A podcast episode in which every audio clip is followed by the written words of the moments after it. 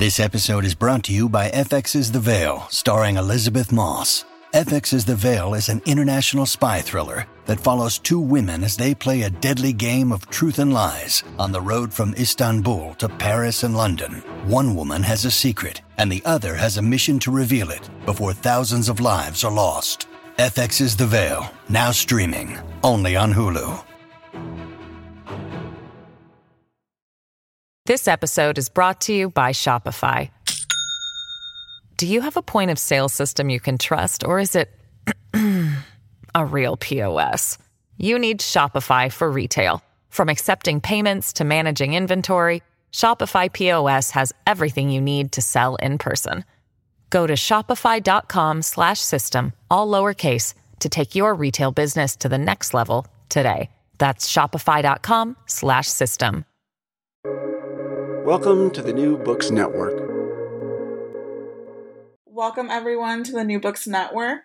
My name is Rosemary Valenzuela Vicente, and I'll be your host for today's episode. I'm speaking to Doctor Rebecca Friedman about her new book, Modernity, Domesticity, and Temporality in Russia, Time at Home, which was published in twenty twenty by Bloomsbury Publishing. Doctor Friedman is Associate Professor of History and Director of the Wolfsonian Public Humanities Lab at Florida International University. She is the author of Masculinity, Autocracy. Thank you so much for having me today.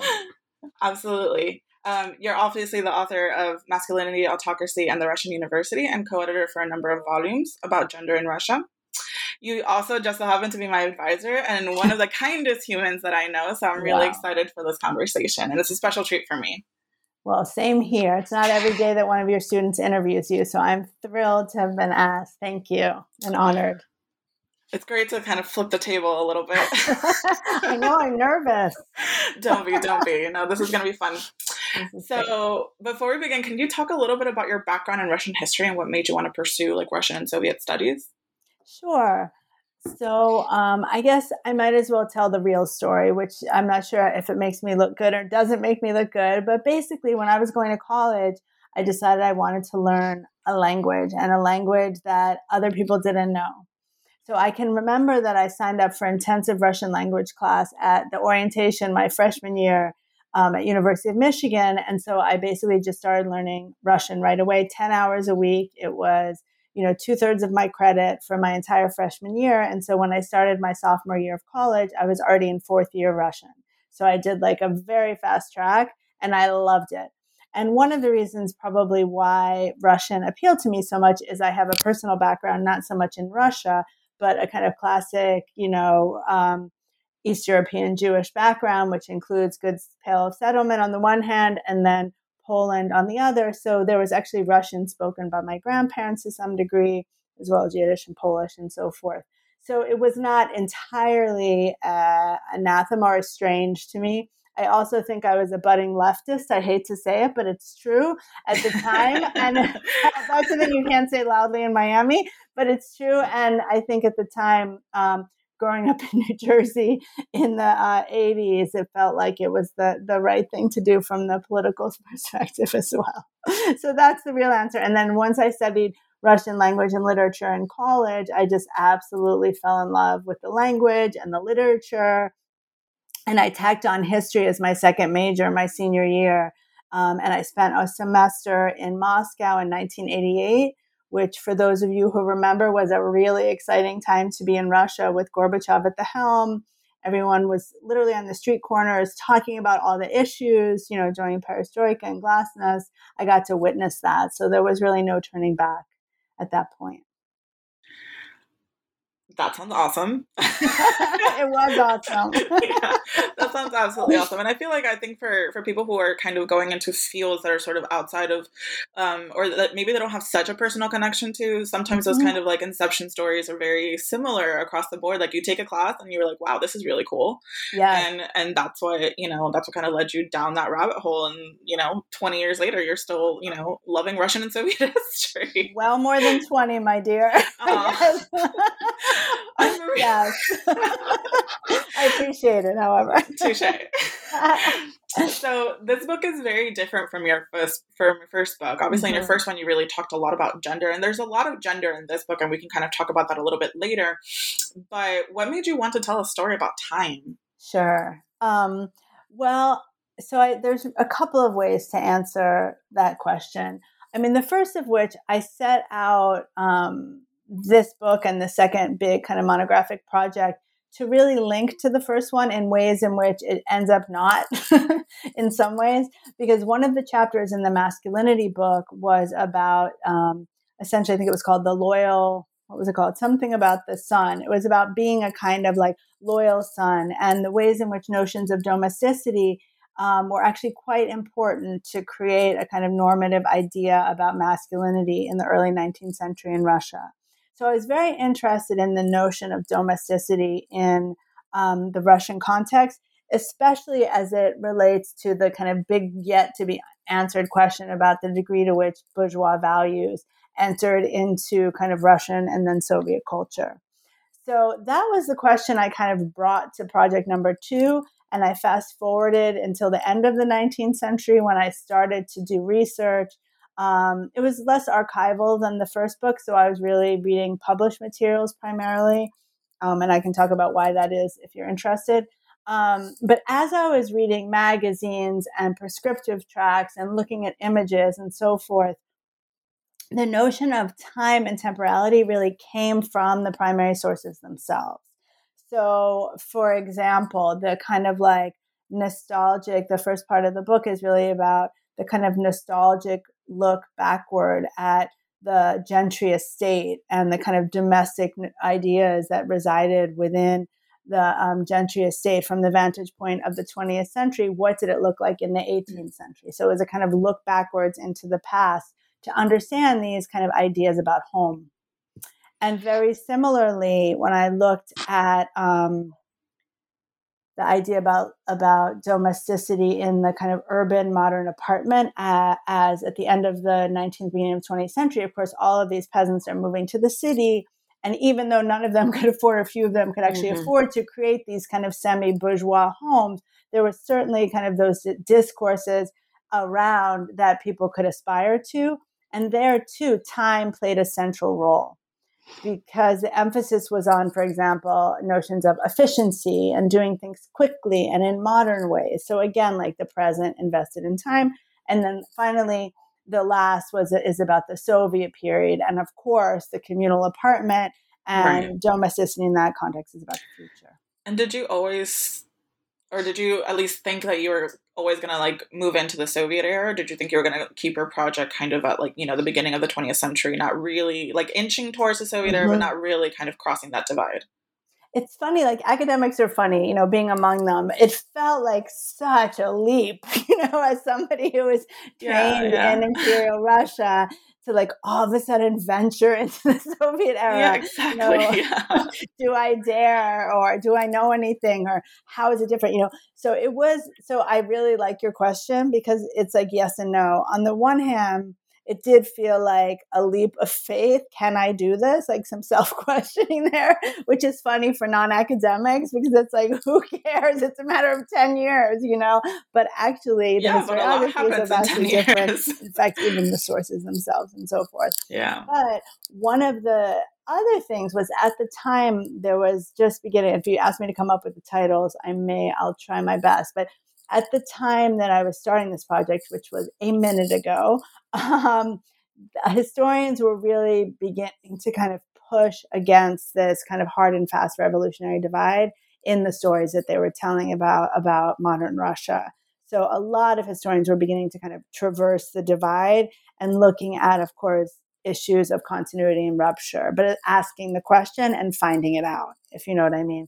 So that impulse really, in some ways, reflected the historiographic moment. And it worked out really well because I needed the Soviet era to look toward the future. So, in fact, it made the arc of the book, if I do say so myself, quite nice. Yeah. And how, um, you know, you mentioned kind of methodology early, and obviously your book mm-hmm. relies heavily on print sources, but how do you study time? Like I was honestly, like I was, as I was reading and I was kind of like reading like the preface and stuff, I was kind of really interested in the way that you talked about how you tackle time. Like how do yeah. you look at time in print sources? How do you really kind of create an assessment of how people thought about the future and the past and their present? Yeah. I mean, one of the things that I really kind of love about history and, and it is the way in which it allows us to ask like kind of big philosophical questions, or the ways in which it allows us to assume nothing. So it allows us to approach any concept that seems so terribly fixed to kind of untether it, right? And to say, wait a minute, like like gender, for example, in the first book. So the idea at the time of studying masculinity, like turning the lens on men and saying, well, we know that there's something called femininity and there are normative discourses and women are taught to behave one way and use those discourses if you kind of go with the agency approach and so forth to behave in other ways, and the institutions are undergirded by these ideas. That ultimately is a kind of was a kind of radical notion, right? So you kind of untether gender and sex, right, mm-hmm. from one another to look at kind of discursive approaches, cultural approaches, how context and culture matter. Ideas are kind of born within context. All that. I love that stuff. So the idea that like something as fundamental as time. And I obviously am far from the first person to have thought of this. I mean, from like Derrida to many people. Like Carolyn right. Steedman has a beautiful book on dust, which yeah, is also yeah. about time. You mentioned it. Yeah. Yeah. And I, I know, I think, well, I read once I asked students to read that in a seminar at one point. But um, just to kind of start to shake up the idea that time itself is fixed, so that a particular society measures minutes differently, for example, mm-hmm. than another society might at another time, right? Another moment, rather, don't overuse the word time, right? At another moment. Or that, for example, uh, the very notion of being nostalgic and thinking about the ways in which, say, the past helped to define the present. And so that mm-hmm. very nostalgia becomes part of like present understanding of today, because we wouldn't be today without then, nor would we be without tomorrow. That the ways in which they're all kind of interlinked and layered on top of one another, which of course is the argument I make in the book ultimately.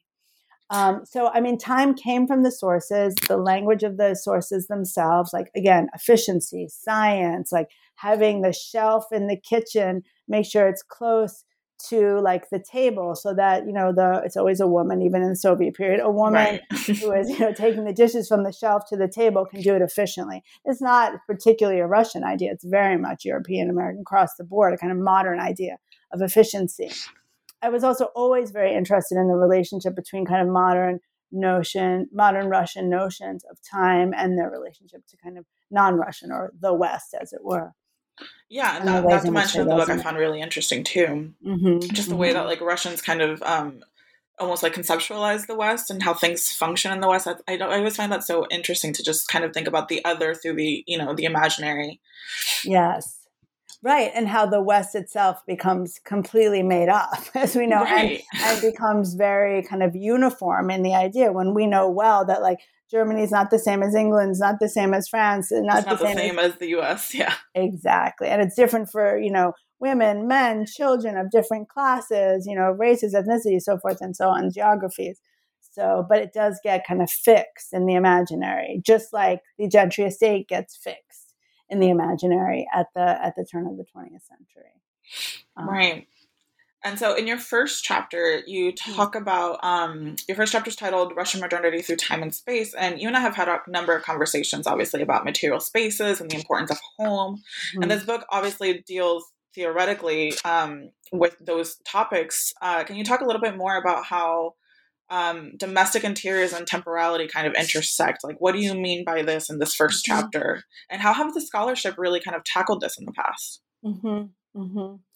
I mean, I, in some ways, it seems kind of bold to say, but I don't know that the kind of wedding of domestic mm-hmm. interiors and temporality, that that that that equation, I think, is my own, if right. you will, which is to say, I, I found those intersections in the sources themselves, rather than relying on an existing historiography about those topics and the ways in which they intersect.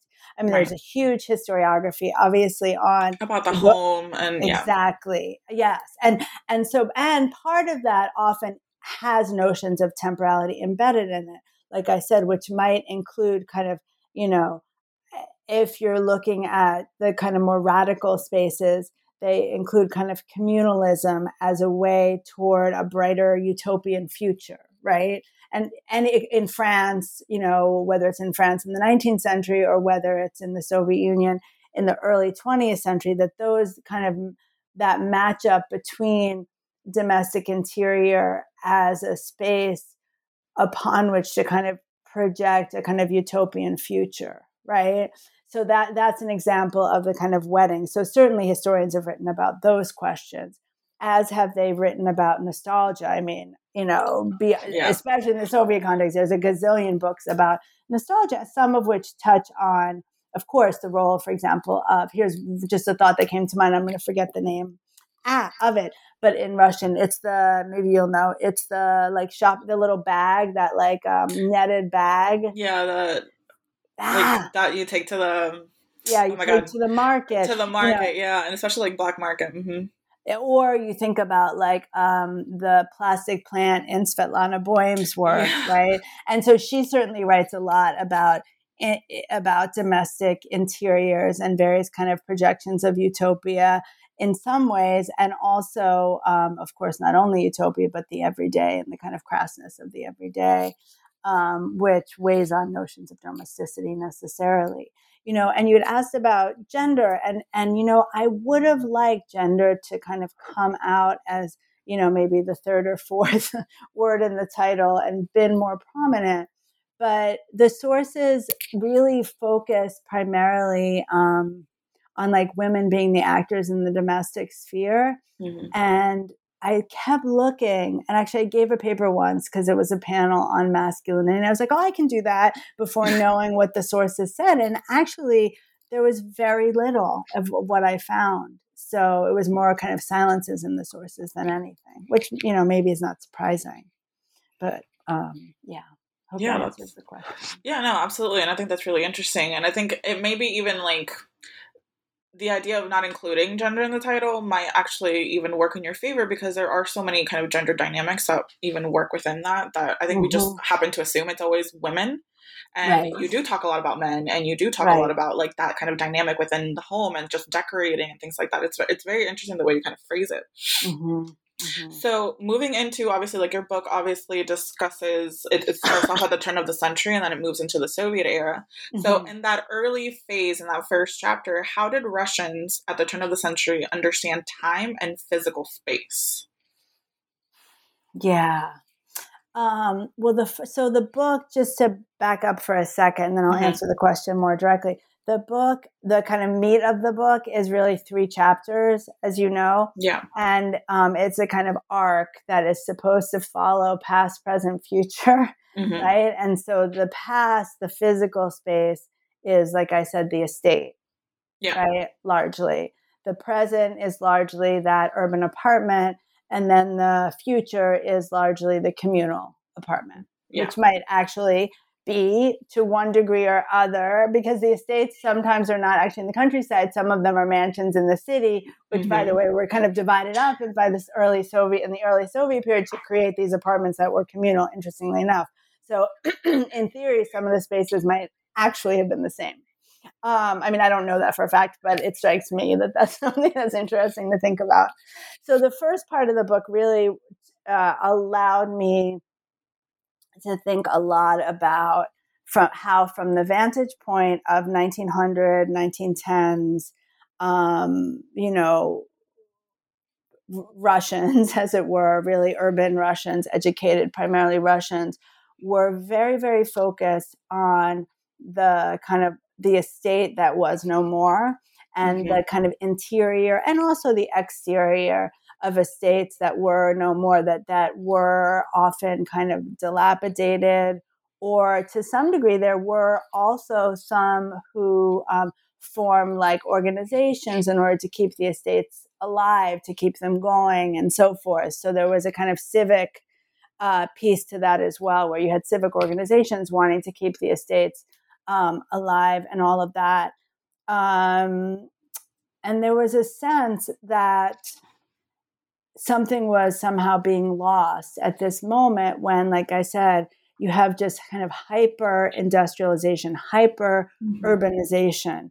So there was a kind of longing for what was like kind of Chekhov esque, if you will, yeah. right? You know, so the the vast spaces that were no longer there when you have people kind of huddled in the corner of an apartment because of the poverty of industrial life and so forth. Um, and so there, really, the emphasis on time has much to do with with nostalgia, and a kind of nostalgia that, you know, we'll get to this, but that comes back around again when we think about kind of Russia today. Yeah, and I found that part really interesting. And I remember there was, um, I'm forgetting the the person's name, but there was someone that you referenced that just kept, um, I, I don't remember if it was in a quote or if it was just maybe something that I picked up while I was reading the book, but it was this, exactly what you were talking about, this kind of like longing and like nostalgia for estates. And yes. I think it was in reference to peasants and peasant life and the importance of peasant life.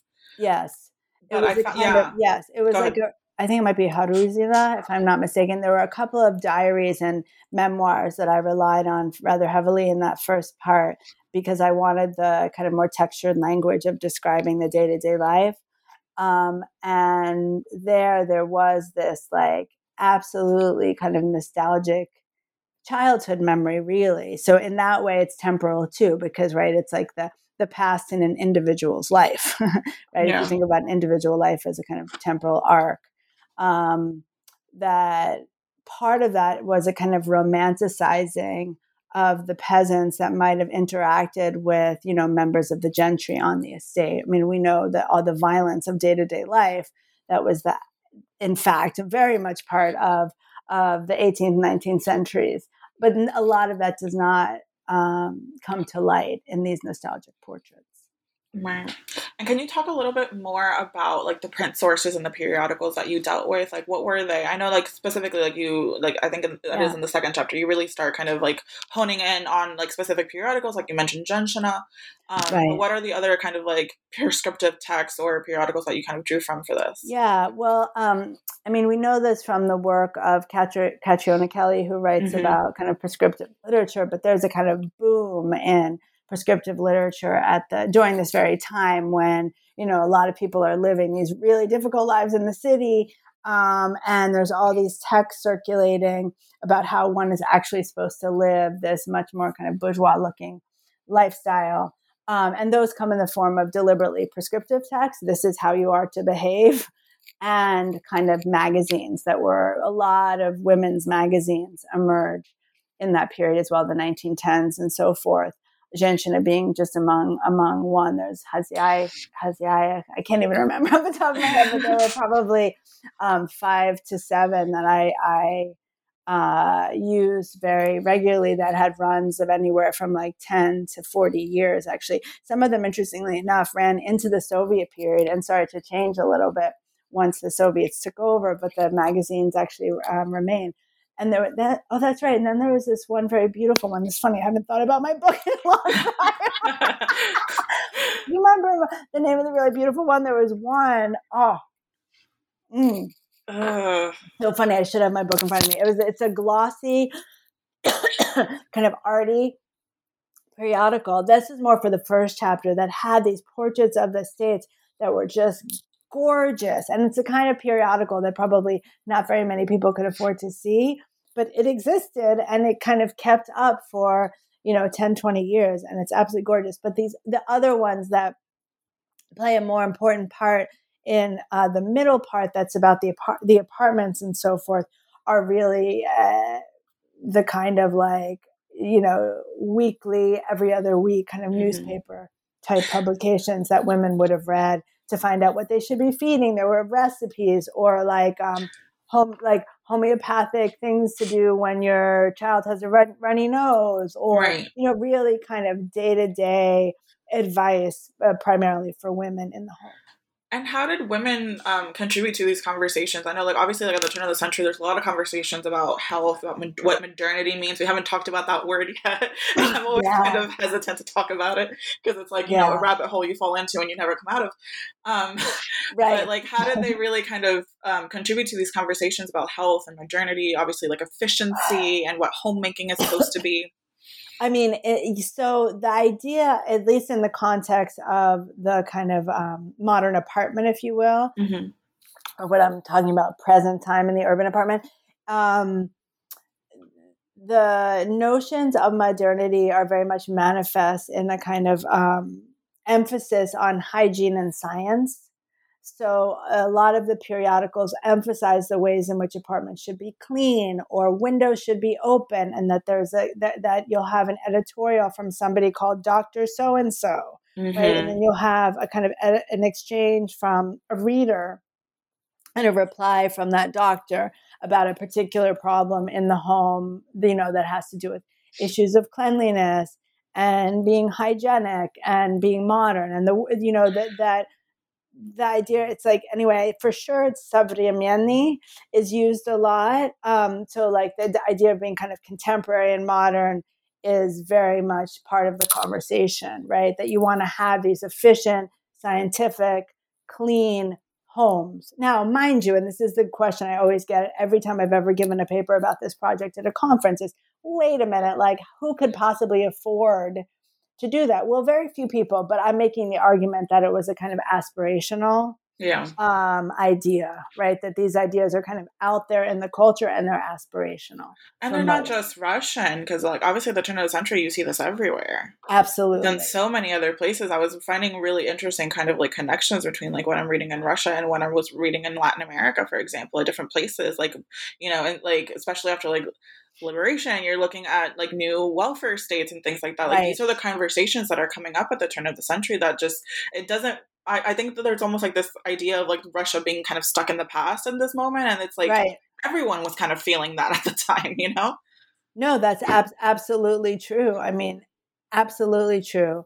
I, you know, I'm thinking about, um, you know, the, just the idea of modernity itself, if you look mm-hmm. at it in the domestic context, it is almost always kind of manifest with these ideas of science, right? Yeah. And and science in that context means like keeping the germs away and bacteriology or whatever it's yeah. called, you know, keeping all that away and having clean homes. And, and child you know, rearing, yeah. all that. Child rearing, bathing or swaddling mm-hmm. or whatever it is, right?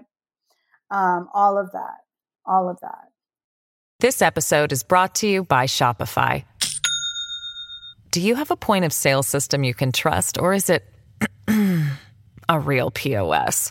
You need Shopify for retail. From accepting payments to managing inventory, Shopify P O S has everything you need to sell in person. Go to shopify.com slash system, all lowercase, to take your retail business to the next level today. That's shopify.com slash system. I realized yeah. I got the chapters backwards. That's the first, I do that chapter and then I do the nostalgic one. That's funny. Yeah. It's been a while. Anyway, it doesn't matter. It's past, present, future in any event. But, so can um, you um, can you walk us a little bit through, uh, like in the second chapter, like in present time hygiene in the urban apartment, can you yeah. walk us through what, what those urban apartments actually look like? Obviously, like a lot of Russians began to migrate to the cities during this time and they started living in these apartments. So what yeah. did they look like? What did these designated spaces, um, like how did they evolve? Yeah, I mean, first of all, it you know, it bears saying that what I will describe really was available for a very small percentage of people. Right, I have to just right, yeah, yeah. that because we know well from a variety of sources, secondary and primary, that at this time when there was a huge rapid industrialization, urbanization, you really do have peasants coming to the city part-time. They, you know, mm-hmm. go back and forth. And when they're in the city, they like literally have whole families living in a corner of an apartment, right? Yeah. But that isn't to say that those people weren't also didn't also have access to these publications that gave them dreams of something different, right? Um, but the apartment that is depicted in these prescriptive texts, these published texts, you know, my they usually had like a, a, a bedroom for a room for children, right? I think I have a picture of this in my book, like the. There's a picture of like the child's room, which might have, you know, a couple of beds and like somewhere to put your clothing. It's very modest and small, obviously by our standards. And part of the efficiency, I love this, is that some of the furniture that's advertised and depicted is also very efficient. So you might have like, what are those called? Like the beds that come down from the wall. Like a Murphy bed looking. A Murphy yeah. bed, right. So there's a, a lot of kind of space, a lot of emphasis on being very kind of conservative with space because there was so little space yeah. in the city at this time. Um, and again, like the kitchen would be very small and things would be very close to one another. And and so the rhetoric was that that ultimately created efficiencies, right? Because you could do things quickly yeah. if you have the table, like I said, near the sink or whatever, or the shelf. And in your third chapter, I was really enjoying reading your description about um I was like very fixated fixated on like the Jubilee of nineteen thirteen for some reason. Uh-huh, uh-huh, and I just because I just uh-huh. find like, you know, commemorations and what, like what about I, it was exciting. I mean, it was just the way that you kind of described it and just like uh-huh. understanding how Russians celebrated the past, I find really interesting. Yeah. And so um Yeah. You were kind of discussing public nostalgia, and that was kind of like, I, I can never pronounce the word correctly. I have it written in my questions, tercentenary of the Romanov. Yeah. Yeah, yeah. Like, of like the Romanov dynasty. So it was like, okay, how do you kind of contend with this like long history during this time where like obviously Russians are looking towards the future in many ways, yeah. but also with like a lot of baggage from the past. So yes. like, that whole chapter was like really fascinating. I kind of fixated on that one moment, but can you talk a little bit about like, yeah. obviously, like, what is the Russian fixation with the past, and how did this moment um, really come to pass in your book? Well, one of the one of the arguments I'm trying to make is that there is actually not a disjuncture between the impulse to look backwards at the Romanov dynasty in this mm-hmm. moment, you know, to celebrate it publicly in nineteen thirteen and so forth, and the fact that there's a huge industrial wave that, you know, politics are kind of ramping up all over the place, that a lot of people are looking toward the future. The argument that I'm trying to make is that modern time itself is necessarily invested in the layering of all of these at once. Right. That it, basically, it is the dynamic of the of the layering itself that makes it modern, is what I'm suggesting, because mm-hmm. there's a kind of self-consciousness about the layers, right? That, that there is a past, a present, and a future, and that the present, the moment in which we're living, is invested with all of the above. So therefore, if you think about the obsession with the states or the ter- the whatever it is, tercentenary, tercentenary. Uh, just tercentenary that happens in nineteen thirteen, the Jubilee and all of that, or the even the reflections of childhood nostalgia and so forth, that that is necessarily part and parcel of what it means to be modern. Right. And you also, you, you dedicate some time in this chapter, which I think this was one of like your meatier chapter, your like the chapters mm-hmm. that had more meat on it. So like I, mm-hmm. I found a lot of like really interesting dynamics to it. Um, and you mentioned like educated and artistic elites and like this fear of like the fading peasant tradition, um, as well as like, you also discuss like how elite Russians use the past to legitimize their peace in the present. Can you talk a little bit about that and how they kind of hope to integrate these like rural aesthetics into yeah. these like new urban ones? Of course. Yeah. I mean, a lot. So a lot of kind of a lot, and it's fairly well known, a lot of artists and collectors and so forth at the turn of the century Uh, were very interested in kind of preserving peasant traditions, right? Mm-hmm. So at the very moment when those, because because peasant traditions are imagined to be national traditions, right? right? Mm-hmm. So there's a kind of deliberate attempt to maintain and continue this kind of Russian national consciousness, if you will.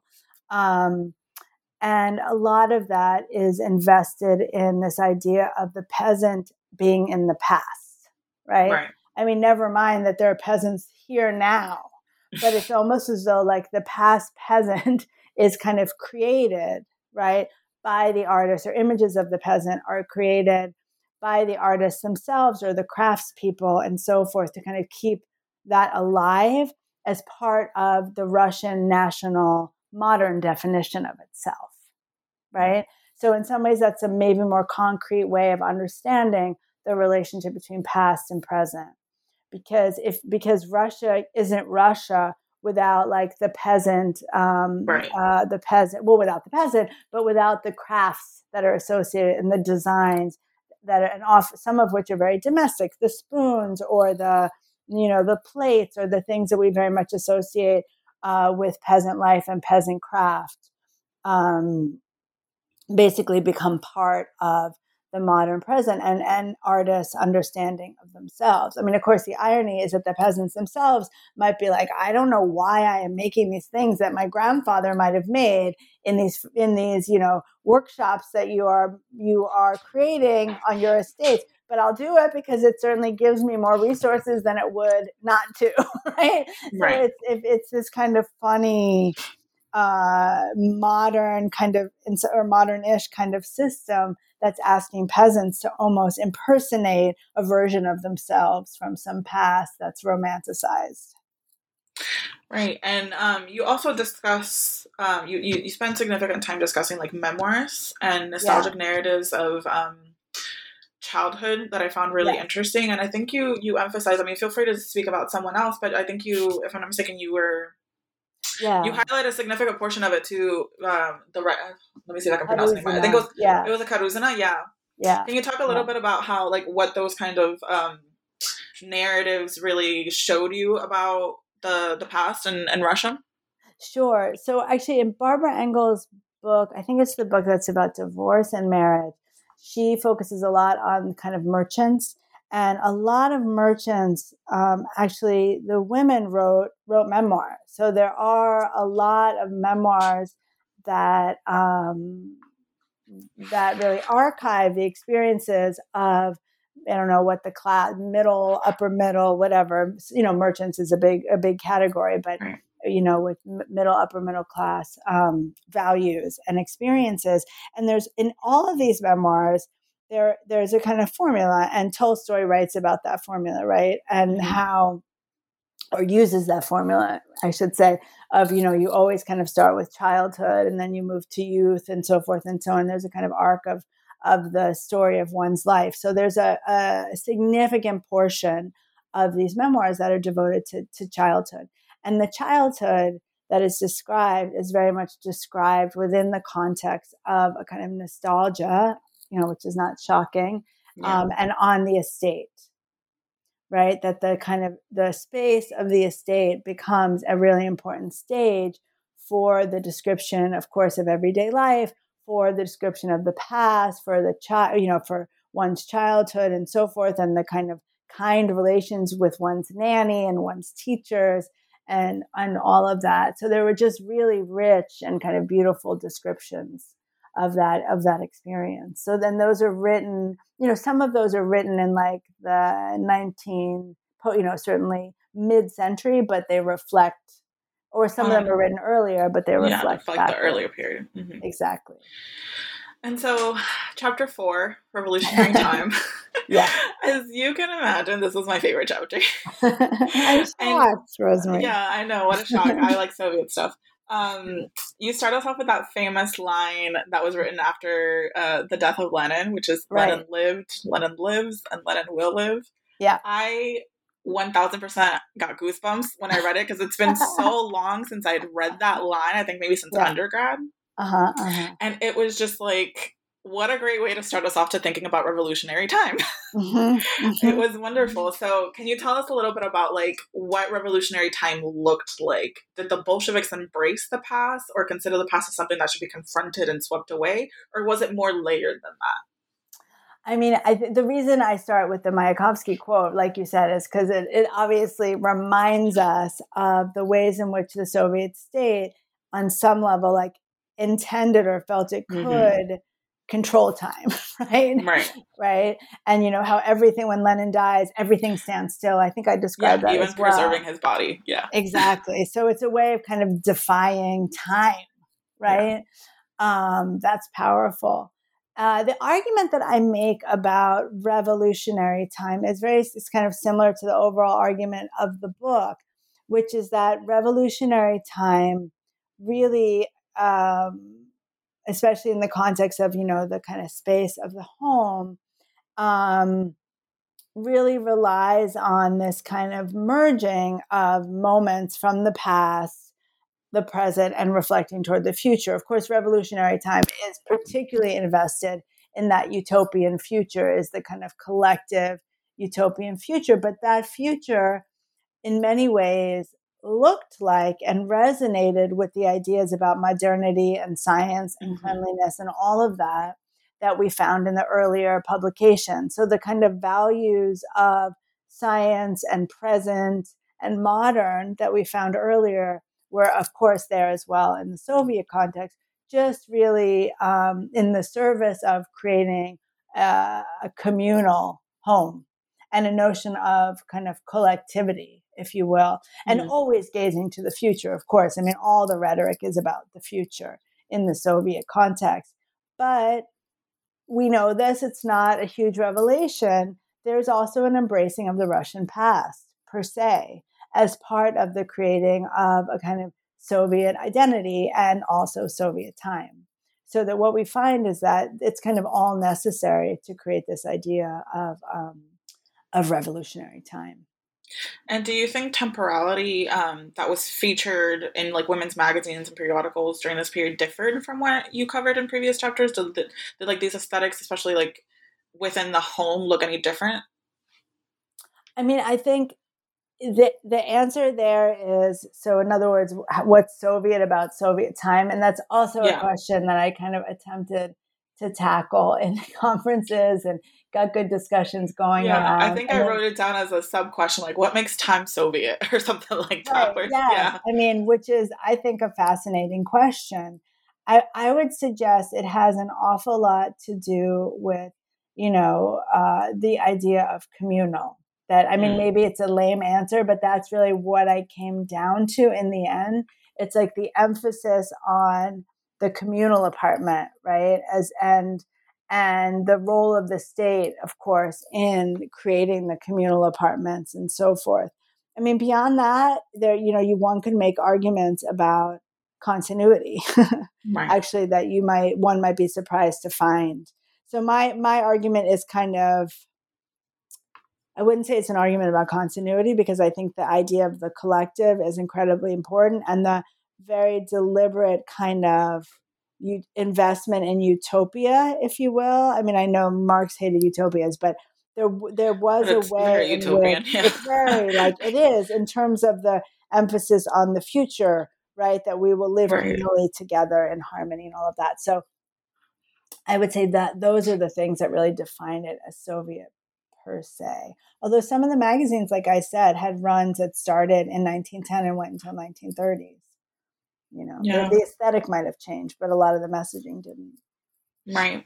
And in your concluding chapter, um, you make a number of observations, obviously, about like the post-Soviet experience and like nostalgic ideas about the past, particularly, yeah. especially like the Soviet past, because obviously it's the post-Soviet experience. Right. Do you think time and home really continue to sit at the center of how Russians self-identify? Oh, that's a great question. Well, that's a hard question, I know. It's a hard question. So I'm going to back off of it for a second, but I'll come back around and you'll push me if I forget. But I have to say that that last chapter was my very favorite chapter to write. And I wrote it like in a weekend. Oh, wow.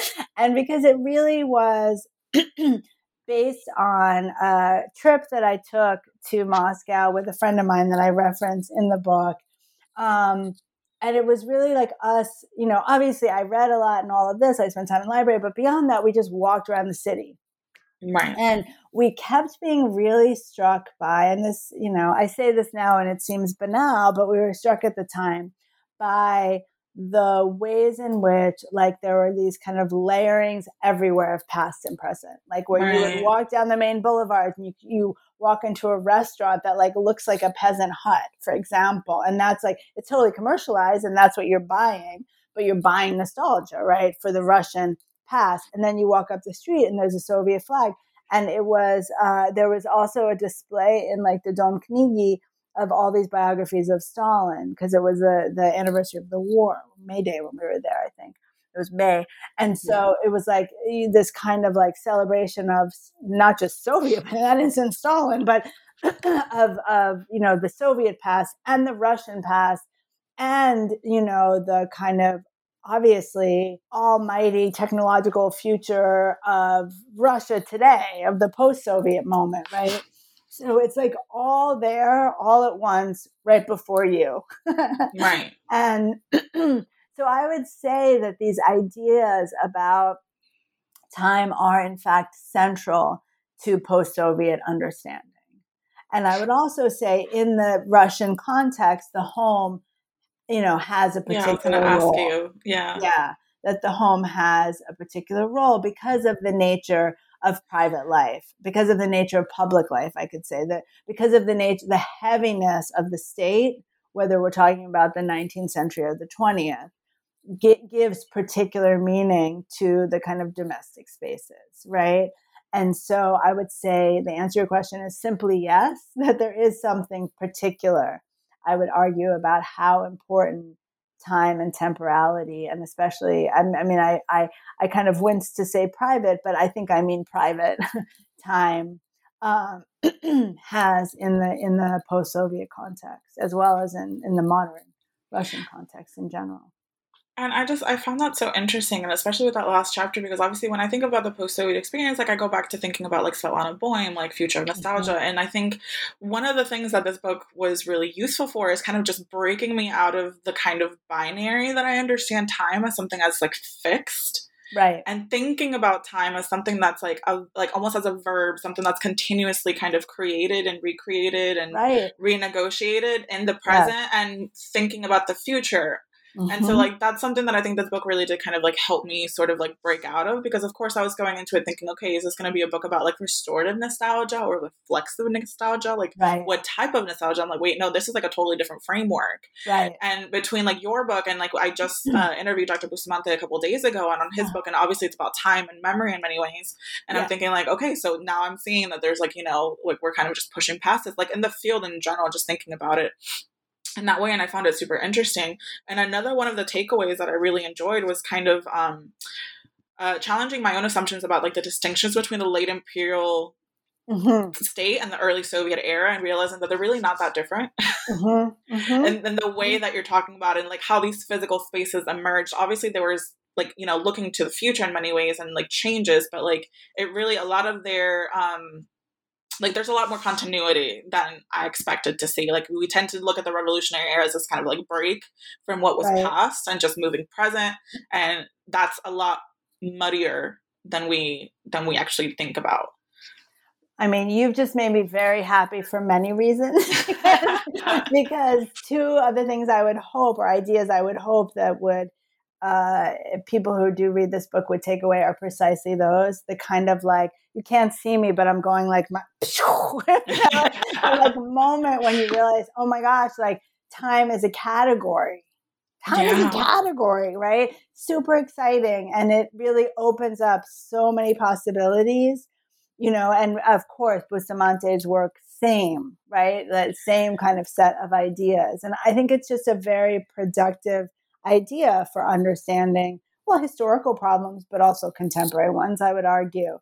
And also, secondly, the choice to go across that, you know, that that sacred revolutionary divide was very much by design. And I'm glad that that worked for you as a reader and seemed somewhat convincing. Um, yeah, absolutely.